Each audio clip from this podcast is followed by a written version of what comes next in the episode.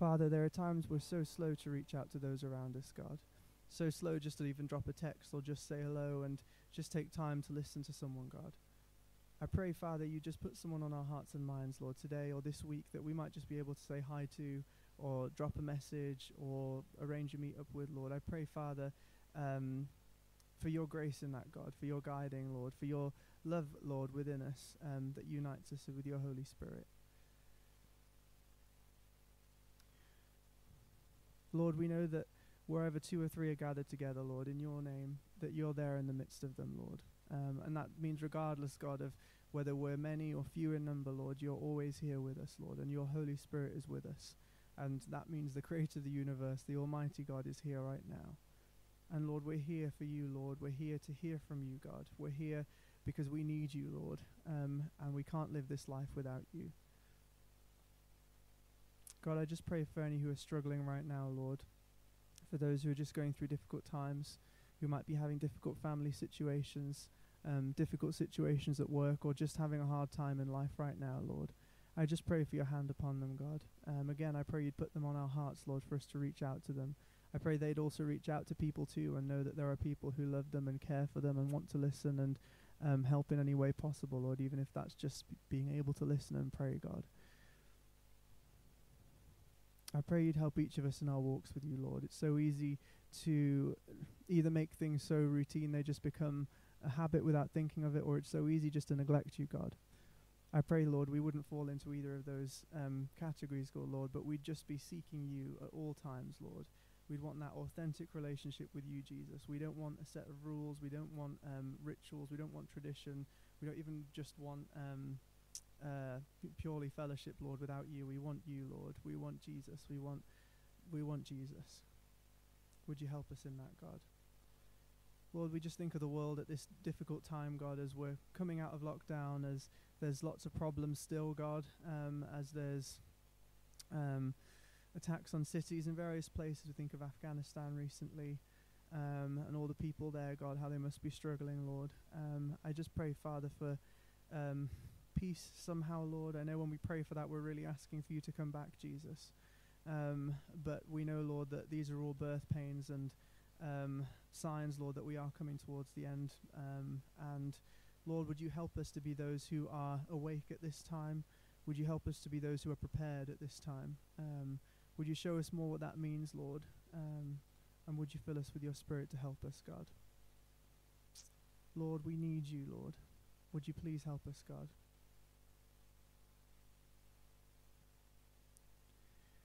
Amen.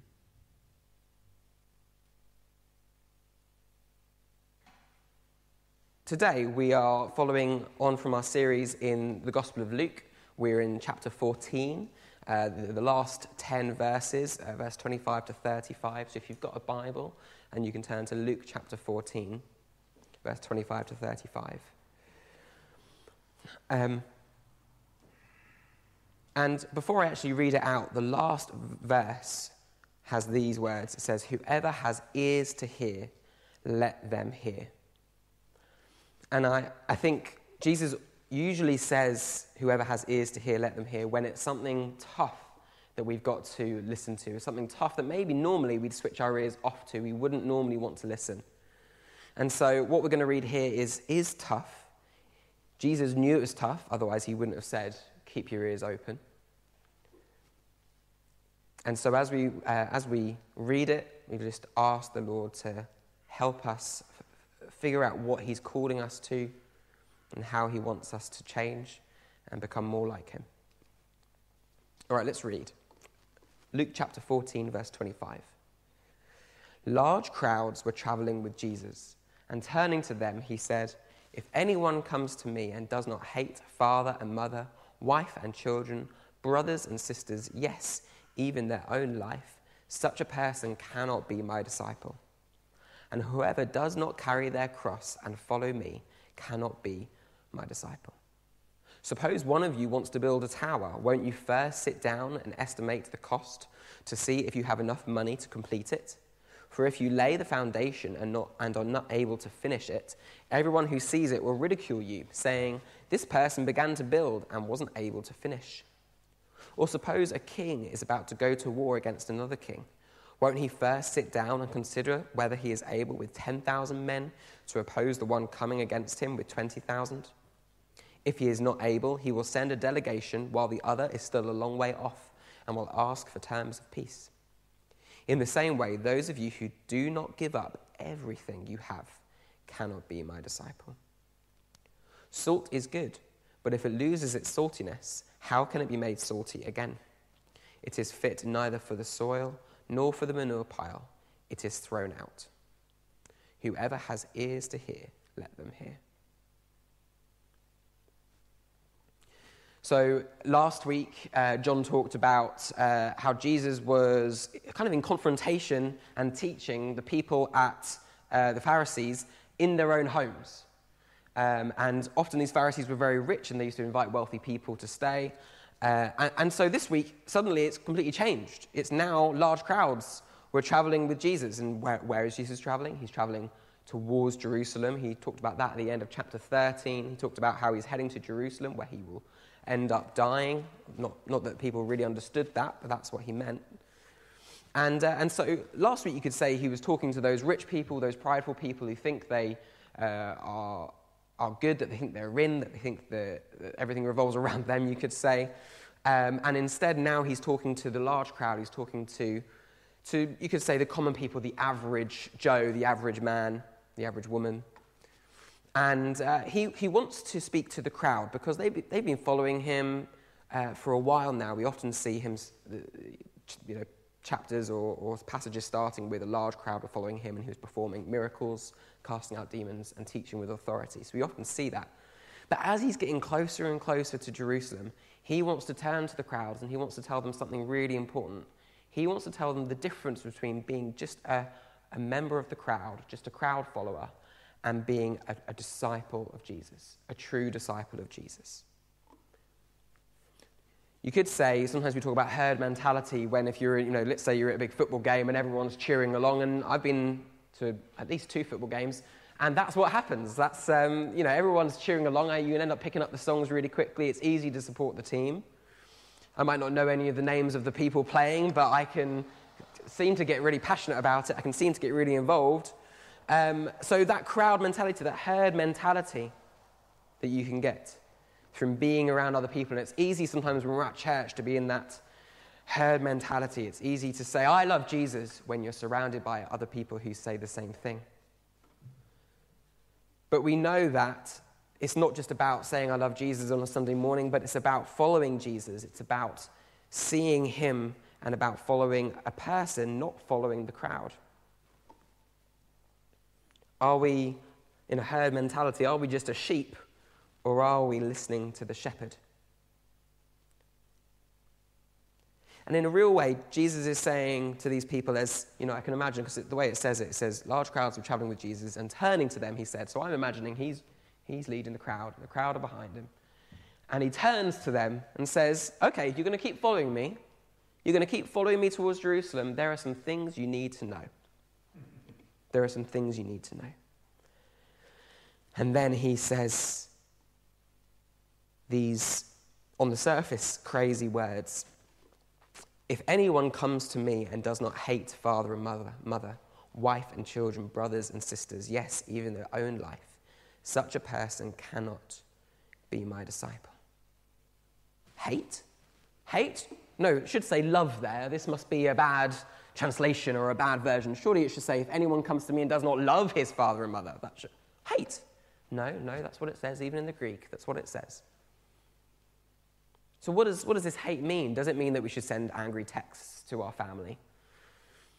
Make them really not like us, make us really know that they hate them? Or is it the other side?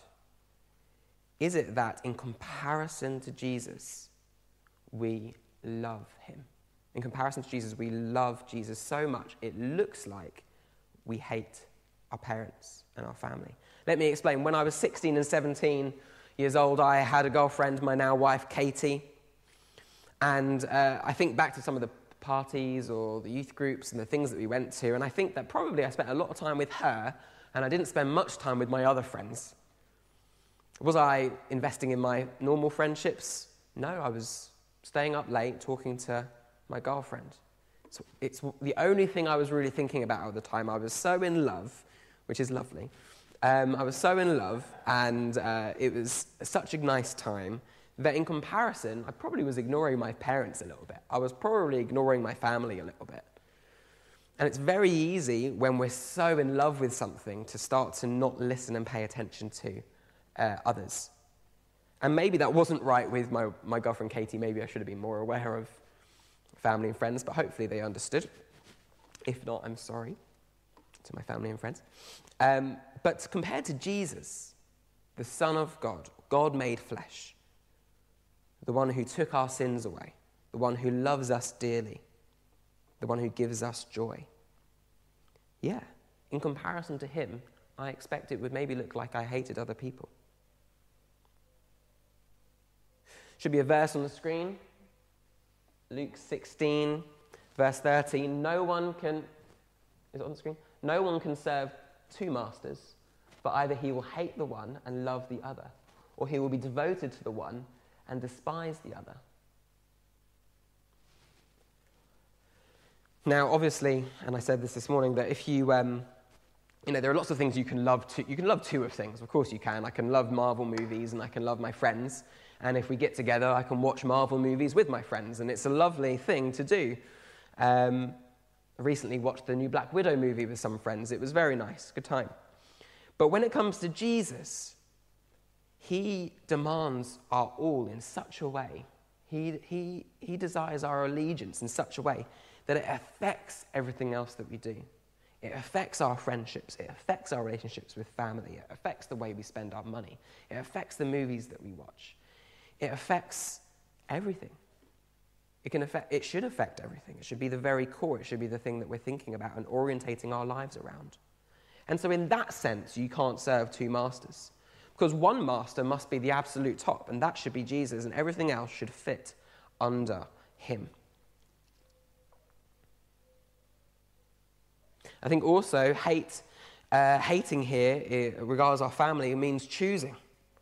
Are we going to choose to listen to what God wants us to do and the way God wants us to live, or are we going to listen to the way our family wants us to live, or the way the family raised us to live? Because whether we like it or not, our family uh, are a huge part of who we are the way that uh, you know, your father or your mother, or whether you came from a broken home like myself, or whether you had lots of brothers and sisters, or whether you were an only child, the way maybe you had lots of aunties and uncles around you, or maybe you had none.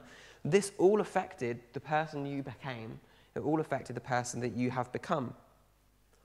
But are you going to let, especially when you see Jesus calling you to something, are you going to let your family upbringing dictate the way that you behave and the way that you follow Jesus.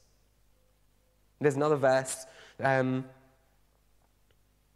a man says, um, I will follow you. This is somewhere, I think somewhere earlier in Luke, it says, I will follow you, but let me first bury my father and my father. And Jesus says, Oh, no, you need to follow me. Let the dead bury their own dead, I think he said. And that's a study in and of itself. Maybe go back and have a look on our archives to see what uh, to make of that, because it is a, that's challenging in and of itself. But I think it's similar to this meaning that actually God is so much more, Jesus is so much more. In comparison, our family aren't just second, but they're last in comparison to Jesus. And maybe you've got family. My father, I use my father as an example. Um, and to be honest, this isn't really what he's like, so I don't know why I'm using it as an example. It's just an example. Maybe you've got a father who says you should really work hard at your pension plan. Or maybe you've got a mother who will say, really work on your career. But maybe Jesus is calling you somewhere else. Maybe Jesus is telling you to sell all your possessions and move somewhere. I don't know what he's calling you to, but you cannot, we, we cannot let our family or those who we hold in high esteem tell us how we should live our lives in comparison to letting Jesus tell us how to live our lives. I see this a little bit with the verse on the screen Jacob I loved, but Esau I hated. And it says that in Malachi 1, verse 3, and Romans 9, verse 13. And this is before Jacob and Esau, these two uh, men in the Old Testament, before they were even born, it says that he loved Jacob. He sort of had a preference for Jacob. He had a plan that he was going to do through Jacob. He didn't ha- he, But he wasn't going to do his plan through Esau. Are we going to do our plan through Jesus? Are we going to let Jesus decide our plans? Or are we going to decide our plans? Are we going to let others decide our plans? We want to love Jesus in comparison, and in comparison, we hate our family, or it appears that we hate our family because we care more about what Jesus says. And also, this, and I've talked about this a little bit already, this comes to identity, doesn't it? We are our family, you could say. Sometimes Katie might look at me and say, You sound just like your dad. Or you, your brother has the same mannerisms as you. I can never tell if she's insulting me or complimenting me. But are we defined by Jesus or are we defined by where we've come from? And do we see who our true Father is? And it comes down to authority as well. Who is in charge? Our father, our mother? Do our children dictate the direction of our lives? Does our wife? Does our husband? In Luke chapter 6, verse 46, it says, So why do you keep calling me Lord, Lord, when you don't do what I say? We do call Jesus Lord, but do we do what he says?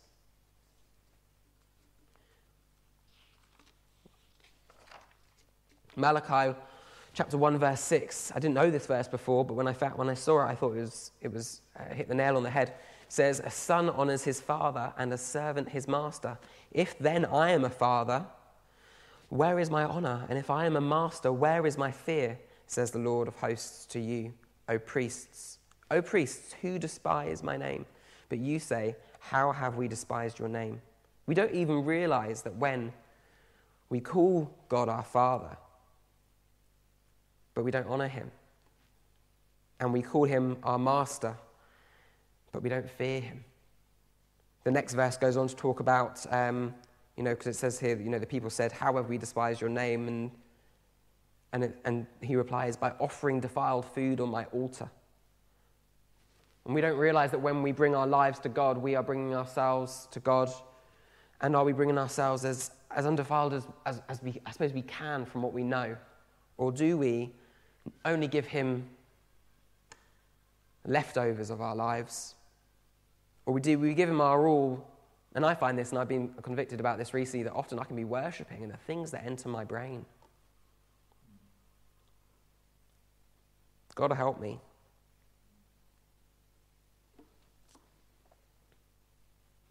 Do we see Him as our all in all, our first and foremost? And in comparison, even our family? Look like they're being hated. We move on to the next verse. It says, uh, verse 27 And whoever does not carry their cross and follow me cannot be my disciple. What does it mean to carry their cross? So, as we all have our own cross, not everyone's cross will look the same. Carry, I was thinking that maybe carry was a really interesting kind of word in the Greek. No, it just means carry, pick up, carry. Simple word, used all over the Bible. Cross, maybe that's more significant. And it, and it kind of is. It was used three times in the Gospel of Luke. You'd think it was used more, but it's only used three times. The word crucifixion is used a bit more. But the word for cross, um, gonna, I can read better over here. If anyone would come after me, let him deny himself and take up his cross daily and follow me. It says in Luke chapter 9, verse 23. And towards the end of the chapter, it says, And as they led him, Jesus, away, they seized one Simon of Cyrene who was coming in from the country and laid on him the cross to carry it behind Jesus. Because Jesus was so beaten, so scourged, in such pain, and probably so weak by this point, they had to get someone else in to carry the cross. And often I think we overlook the significance that it wasn't Jesus that carried the cross, but a disciple carried the cross. One of us carried the cross. We can carry Jesus' cross. We can help him. Do you think that you, do you realize you can help Jesus? Sometimes we think Jesus is up, and Jesus is up here, and we are down here, but we think sometimes he's unhelpable. He actually invites us to help him. He, he created his church to be his body, to go out and do, be the hands and feet. We could have sung uh, that Phil Wickham song, um, Take These Hands, I Know They're Empty, but with you they can be used for beauty in your perfect plan all I am is yours, we can be used, I'm a bit ashamed that I know the lyrics to that song probably better than I know many verses of the Bible off by heart. But side note. Um, we can help Jesus. We, obviously, we don't help him die for people's sins, but we carry his message the message of the cross. We carry the message of the cross. And what is the message of the cross? Well, criminals died on the cross, so maybe we carry that message that we're guilty, that we recognize we need saving. When we come to people, we say, I need saving. I'm guilty. And maybe we carry the story of Jesus' sacrifice, that when Jesus died on the cross, you say he's the only perfect man and he died for you. I carry the cross maybe up there, and then he was nailed to that cross and bled and died for you.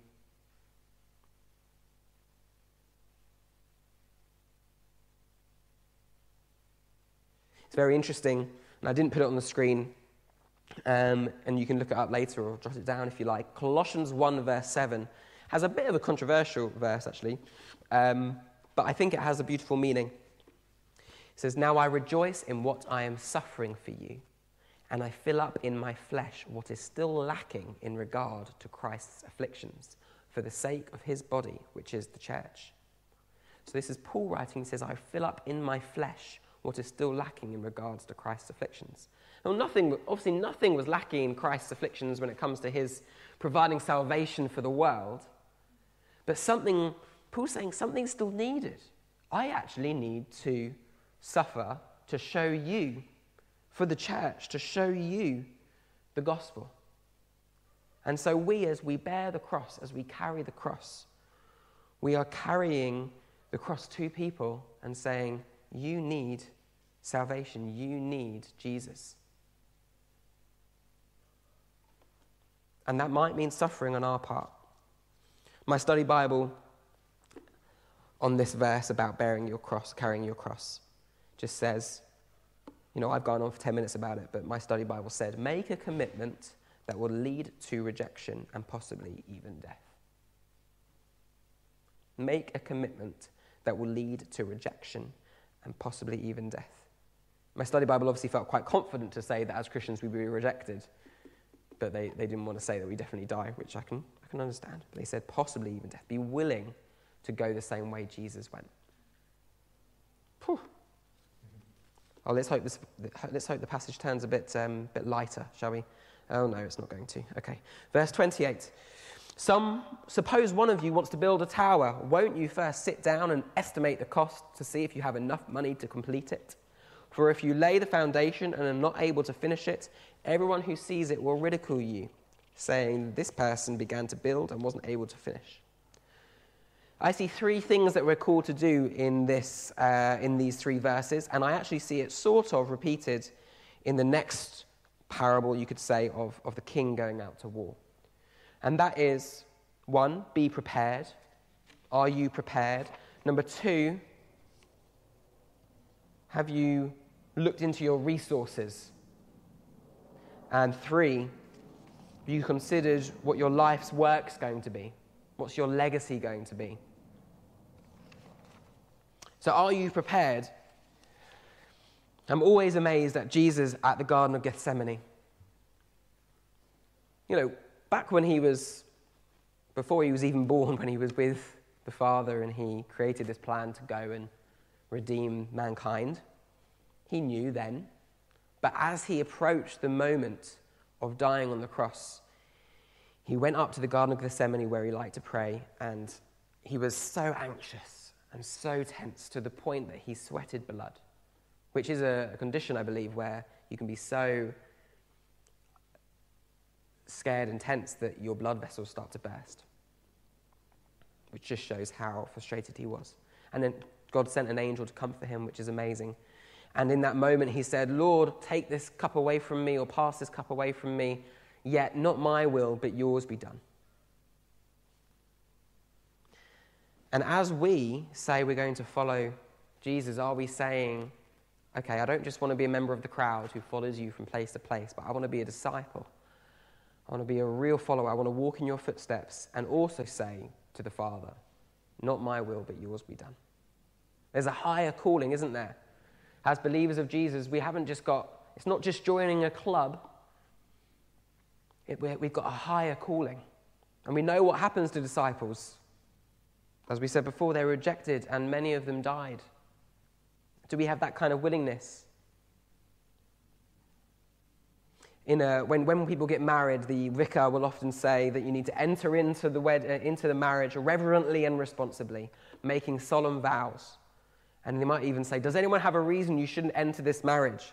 Okay, he's asking, Are you committed to anyone else?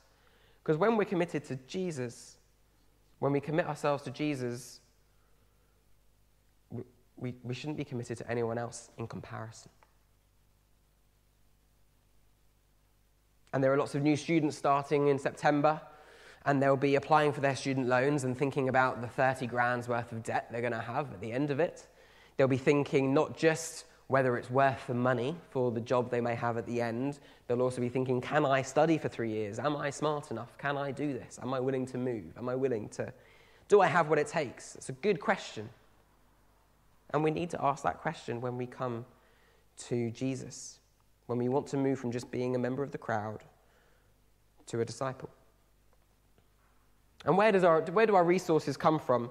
Now, it doesn't really say in this passage, I'll be honest, it just says sit down and see if you've got enough money. If you're, in the, if you're a, um, a king of, of, an army, do you have enough people to win? So it, we've got to consider do we have the resources? But we see elsewhere in Scripture where our resources come from. In ourselves, we are weak. But it says, for example, in Isaiah 40, verse 31, should be on the screen, but those who hope in the Lord will renew their strength. They will soar on wings like eagles. They will run and not grow weary. They will walk and not be faint. So, how do we renew our strength? By hoping in the Lord. I think it's in Luke chapter 10. Does it say up there? No, it doesn't. It says, For the Holy Spirit will teach you at that time what you should say. Don't worry about what you're going to say as a disciple, He'll give you the words. It also says at the, uh, I think Luke chapter 24, but you will receive power when the Holy Spirit comes on you, and you will be my witnesses in Jerusalem and in all Judea and Samaria and to the ends of the earth. They had to wait for that power to come by the Holy Spirit. They couldn't really do everything, they, they didn't really have the resources in and of themselves. They needed the power of the Holy Spirit. And there are so many more verses we could read about that. And talking about our life's work. It warns us, doesn't it? It says, For if you lay the foundation, you know, of the house, of the building, and are not able to finish it, everyone who sees it will ridicule you, saying, This person began to build and wasn't able to finish.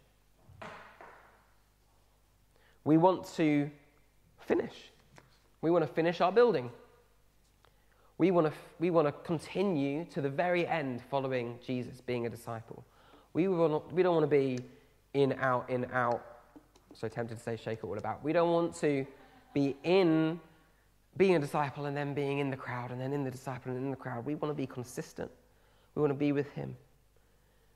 We want to receive that comfort and we want to receive that prize. In 2 Timothy chapter 4 verse 7 it says, "I have fought the good fight, I have finished the race, I have kept the faith." He sounds quite proud of that, and I think he should be. It's hard. It's hard following Jesus. It's hard carrying your cross. And not everyone finished. It says in uh, Galatians 5, verse 7 You were running a good race. Who cut in on you to keep you from obeying the truth?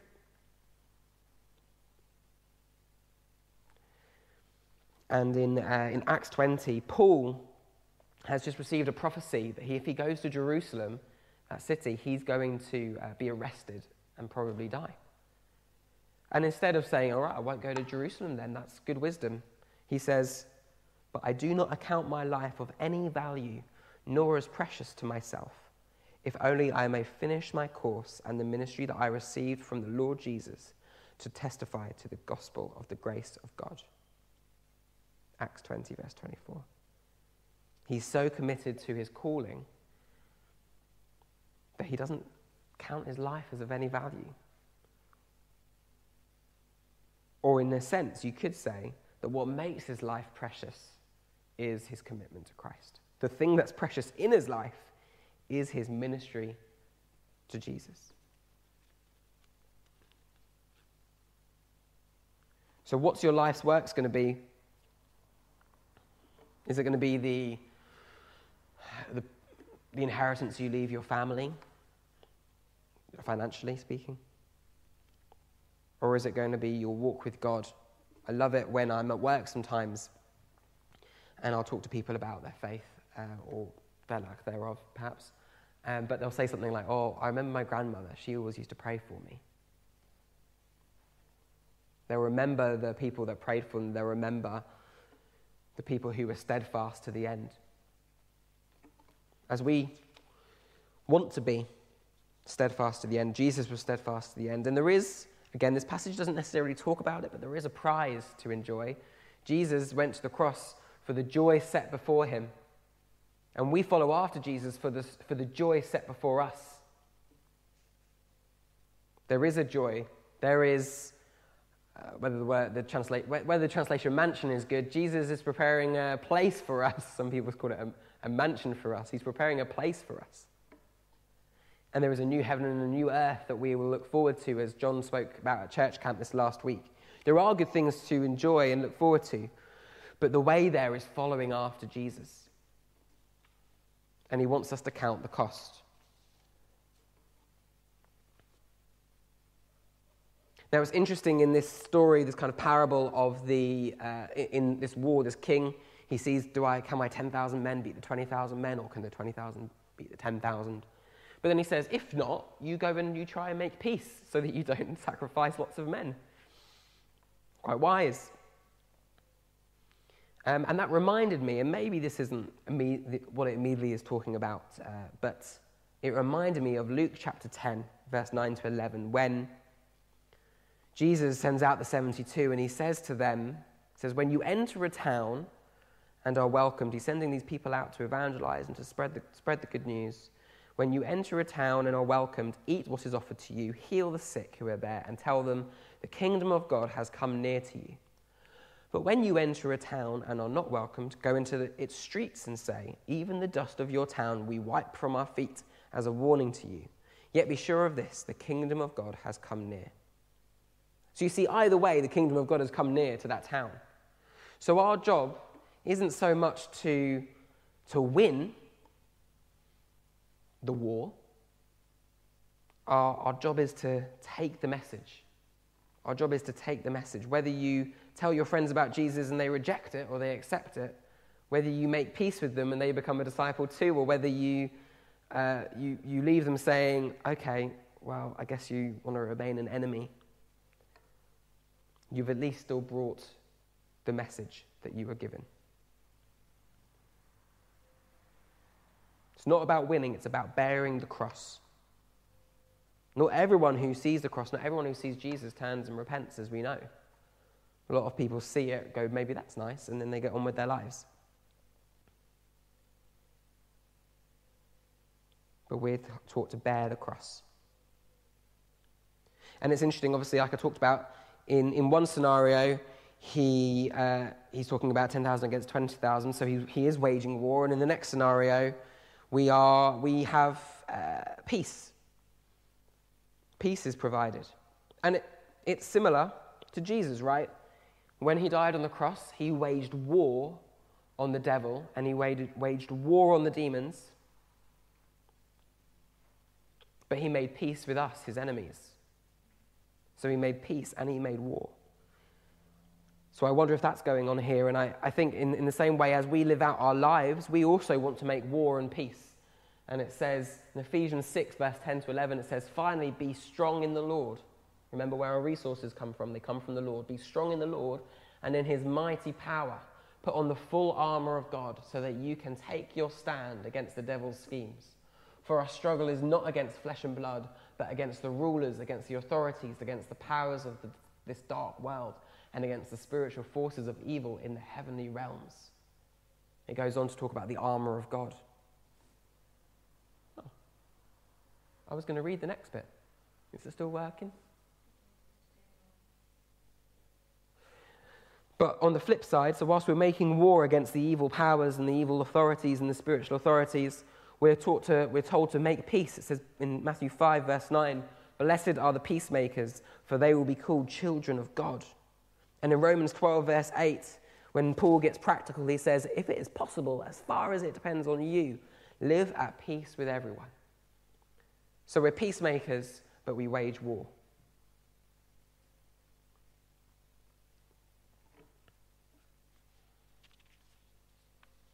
So we want to be prepared. We want to count that cost. We want to see that we can do it. We want to know where our resources come from.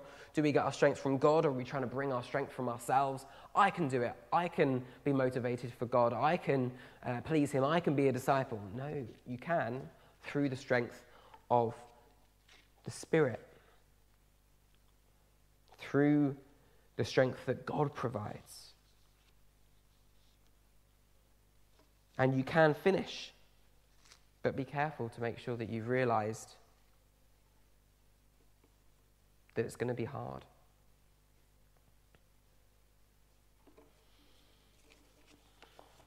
Verse 29, no, not 29, verse 33, sorry. In the same way, those of you who do not give up everything you have cannot be my disciples. In another version, it says, those who do not renounce everything they have cannot be my disciple. And I thought maybe if I looked up the word renounce in the Greek, it would be a very complicated word. And it, actually, it just meant drop. It just meant drop everything. And the everything is particularly everything that you kind of had before. It's emphasizing that when we come to Him, we drop everything we had before we don't try and bring everything with us that we have, all of our strengths, or maybe the way that you were raised, or the skills that you think you have. But we just come to Him and we say, Lord, I have nothing. I'm going to hold on to nothing, and I'm going to just follow you. Give up everything. As Paul put it in Philippians 3, verse 7 to 9, but whatever gain I had, I counted as loss for the sake of Christ. Indeed, I count everything as loss because of the surpassing worth of knowing Christ Jesus my Lord. For his sake, I have suffered the loss of all things and count them as rubbish, in order that I may gain Christ and be found in him. He knows the surpassing worth of knowing Christ, and in comparison, everything he had, had, past tense, he counted them as rubbish. And I think, I hear a huff from Jess. Oh, the screen went down. Um, that word for rubbish, some people say that's kind of like a swear word, probably closer to the, the four letter word that we talk about for poo sometimes. He was trying to be extreme, is the point. I don't want to swear on camera. He was trying to be extreme. He counted them as absolutely nothing. Some translations say dung as dung. Absolute rubbish in comparison to knowing Jesus.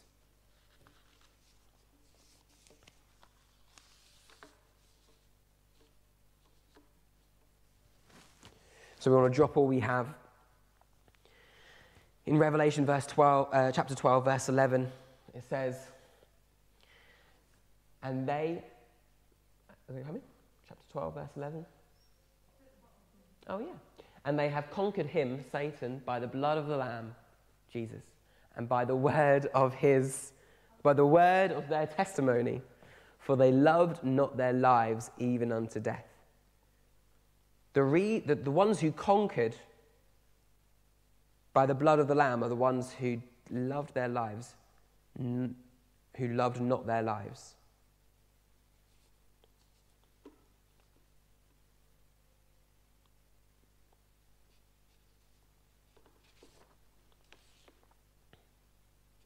do we see how good God is, how good Jesus is.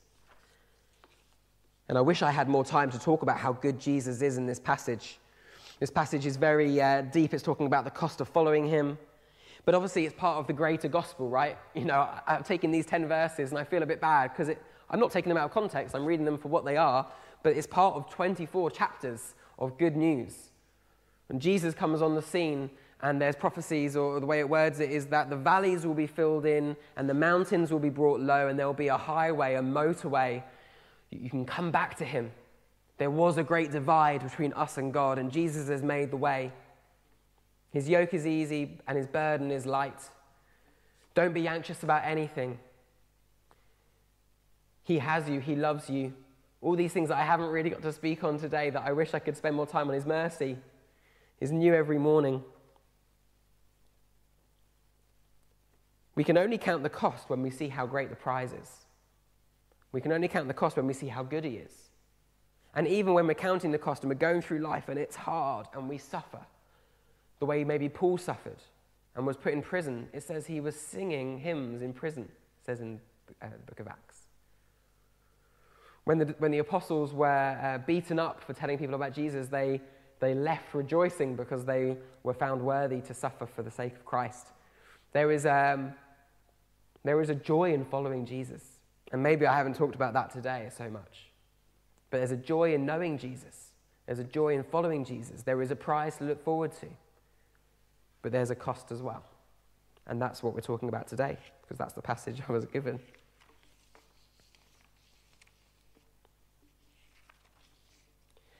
Renounce all and be my disciple. Right. Lastly, we get on to the parable of salt. Verses 34 and 35. Salt is good, but if it loses its saltiness, how can it be made salty again? It is fit neither for the soil nor for the manure pile. It is thrown out. Whoever has ears to hear, let them hear. And we can spend a long time talking about what salt is for. Is it just for flavoring food or is it for preserving things? Back in the days when they didn't have fridge freezers and things like that, the salt would preserve meat and things like that. So it needs to do, salt needs to do a certain thing. You buy, if you buy some salt from the shelf, you expect it to flavor your food. But if it doesn't flavor your food, your salt is useless. And what would you do with some salt? You probably wouldn't even bother returning it to the shop. You'd probably just throw it out, throw it in the bin. So, this parable isn't so much about salt in a sense that it's about uselessness. And it comes right after this passage because I think it's basically saying being a disciple is good, but if it loses its being a disciple, how can it be made a disciple again? It isn't fit for anything and it is thrown out. And this is one of those passages that's scary. I want to be a good disciple. I want to be a good disciple, one who follows, one who renounces everything, one who follows after Jesus. I don't want to be in, out, and in and out. Because if I lose my saltiness, if I lose my. There's a word I'm thinking of. If I lose my resolve, can I be made salty again? No, I think there is always grace this side of death. There is always grace for us, there's always a second chance for us to come back. But there will come a time when there isn't. There will come a time when we can't be made salty again. We can't be made useful again. I want to be useful for God. Never too late to change. And to really drive this home, this somber message, I know it's been somber.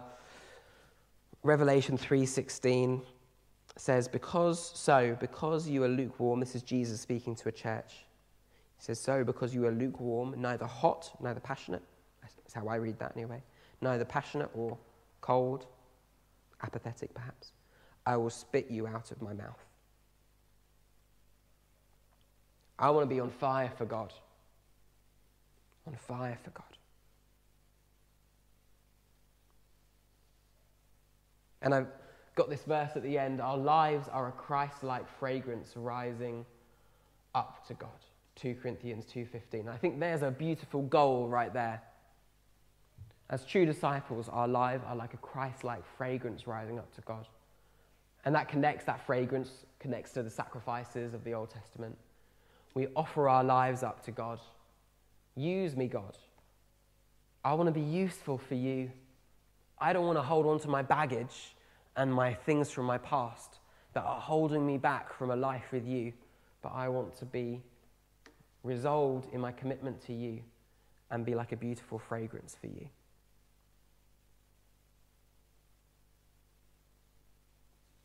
I'll end as I started. Do we just want to be part of the crowd? Just part of a church? Or do we want to be a disciple of Jesus?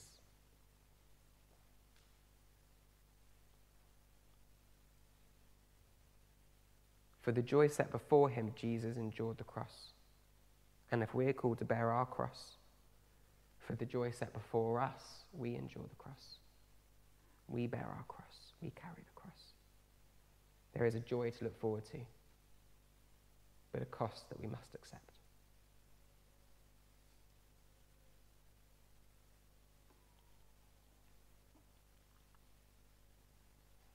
Okay, let's, let, let us pray. Let us focus our minds and talk to God.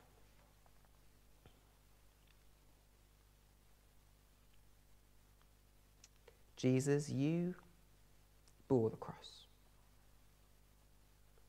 You suffered the ultimate death for us that we may know life in you.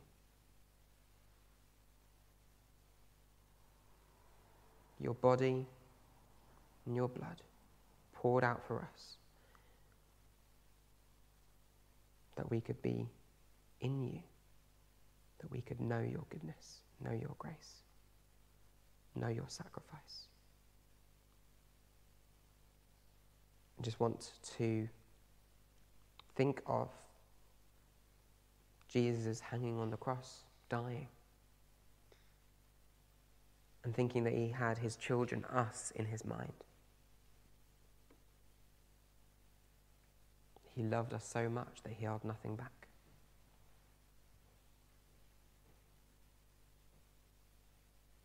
And Lord God, we think of your blood poured out for us. We think of your blood poured out for us. We think of your, I always picture the water flowing from your side, and your blood as a sacrifice for us in cleansing us from unrighteousness making us pure. Lord God, we receive your sacrifice. Lord God, by faith, we accept it as our own, as your sacrifice for us. And we know that you have removed the sin from us, Lord God. And we stand before your throne clean. Nothing in ourselves we bring, but we come to you. We thank you that you provided a way for us to remember you something physical that we can actually taste and see, Lord God. And we pray that it changes us every time that we remember you we come back to that moment that you died, that you change us more into your image, Lord God, that we would be that Christ like fragrance for you. And that we would set our resolve on you, Lord God, that we would commit ourselves to you in your glory. We thank you, Jesus, that you called us by name. You have such good plans for us, and we want to submit our plans to you.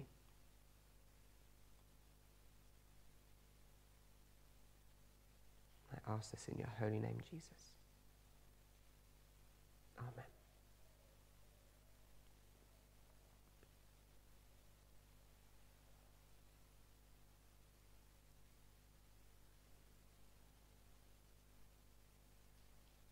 All right. Thank you for, for coming. Um, and I pray that you don't just hear what I said today, but you hear what Jesus wanted to say to you through me. And uh, see you next week.